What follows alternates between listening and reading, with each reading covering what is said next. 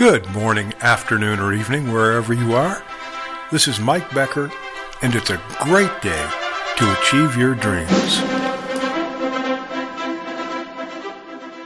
Our thought for today comes from Coach Bill Parcells, who said, I think confrontation is healthy because it clears the air very quickly.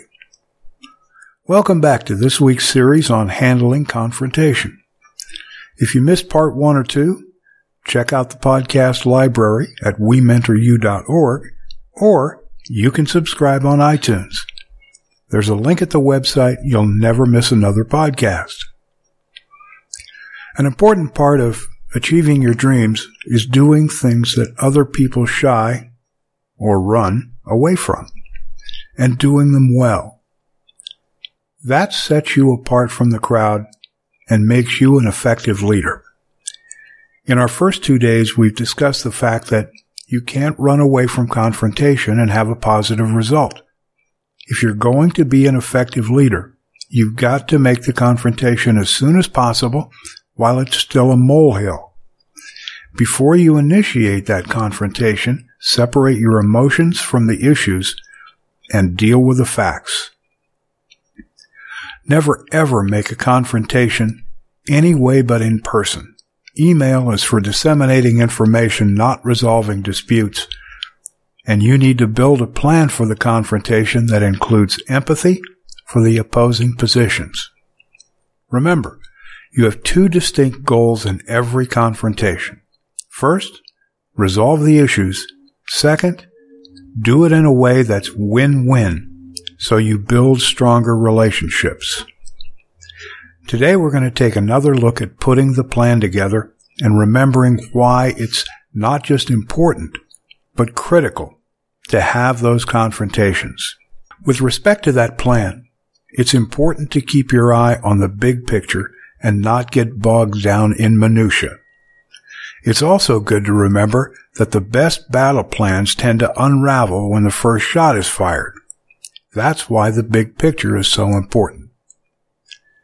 As you're putting your plan together, you need to identify your goal. What do you want to accomplish that isn't happening now? Remember, confrontations are about making things happen the right way and building relationships in the process.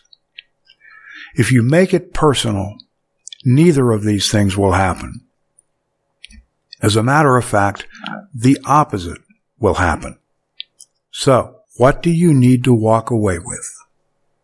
As we discussed yesterday, make sure you understand the other person's position and be empathetic.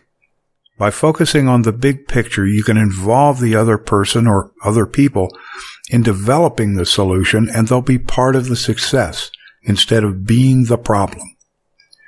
The second thing for today ties directly into the first. It's your job no matter where you are in the organization chart. Accomplishing things is what you get paid to do.